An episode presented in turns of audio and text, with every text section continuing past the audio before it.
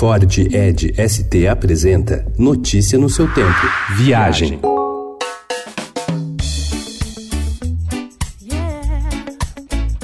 Quando Cristóvão Colombo alcançou as águas caribenhas de Caimã no início dos anos 1500, o que encontrou foi mesmo um paraíso. Cercado por um mar cujo tom varia do azul marinho ao verde água transparente, o arquipélago formado por três ilhas, Gran Caimã, Caimã Braque e Little Caimã, surpreendeu os europeus Impressionados com a quantidade de tartarugas que ali habitavam, chamaram o local de Las Tortugas. E apesar de o país ter mudado de nome, o animal ainda estampa as principais marcas nacionais. A repórter Bruna Toni descreve o local como uma natureza exuberante e imprevisível, que contrasta com a arquitetura padronizada à la Flórida. E descobriu que, assim como a paisagem, a história das Caimã nos dá muitos outros motivos para considerarmos as ilhas um paraíso.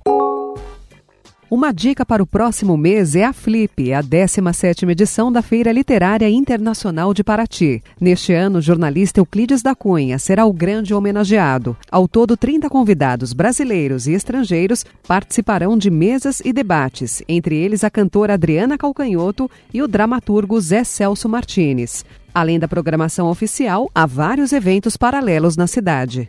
E ao longo de 22 dias, tradições e culturas de comunidades espalhadas por todo o Brasil se reúnem no 19º Encontro de Culturas Tradicionais da Chapada dos Veadeiros. Mais de 30 mil pessoas são esperadas para vivenciar atividades e assistir às apresentações culturais de povos indígenas, comunidades quilombolas, raizeiros, agricultores, rezadeiras, pajés e outros. Os eventos se dividem entre a aldeia multiétnica em Alto Paraíso de Goiás e a Casa de Cultura Cavaleiro de Jorge, na Vila de São Jorge, vizinho ao Parque Nacional da Chapada dos Veadeiros. Mais informações em encontrodeculturas.com.br.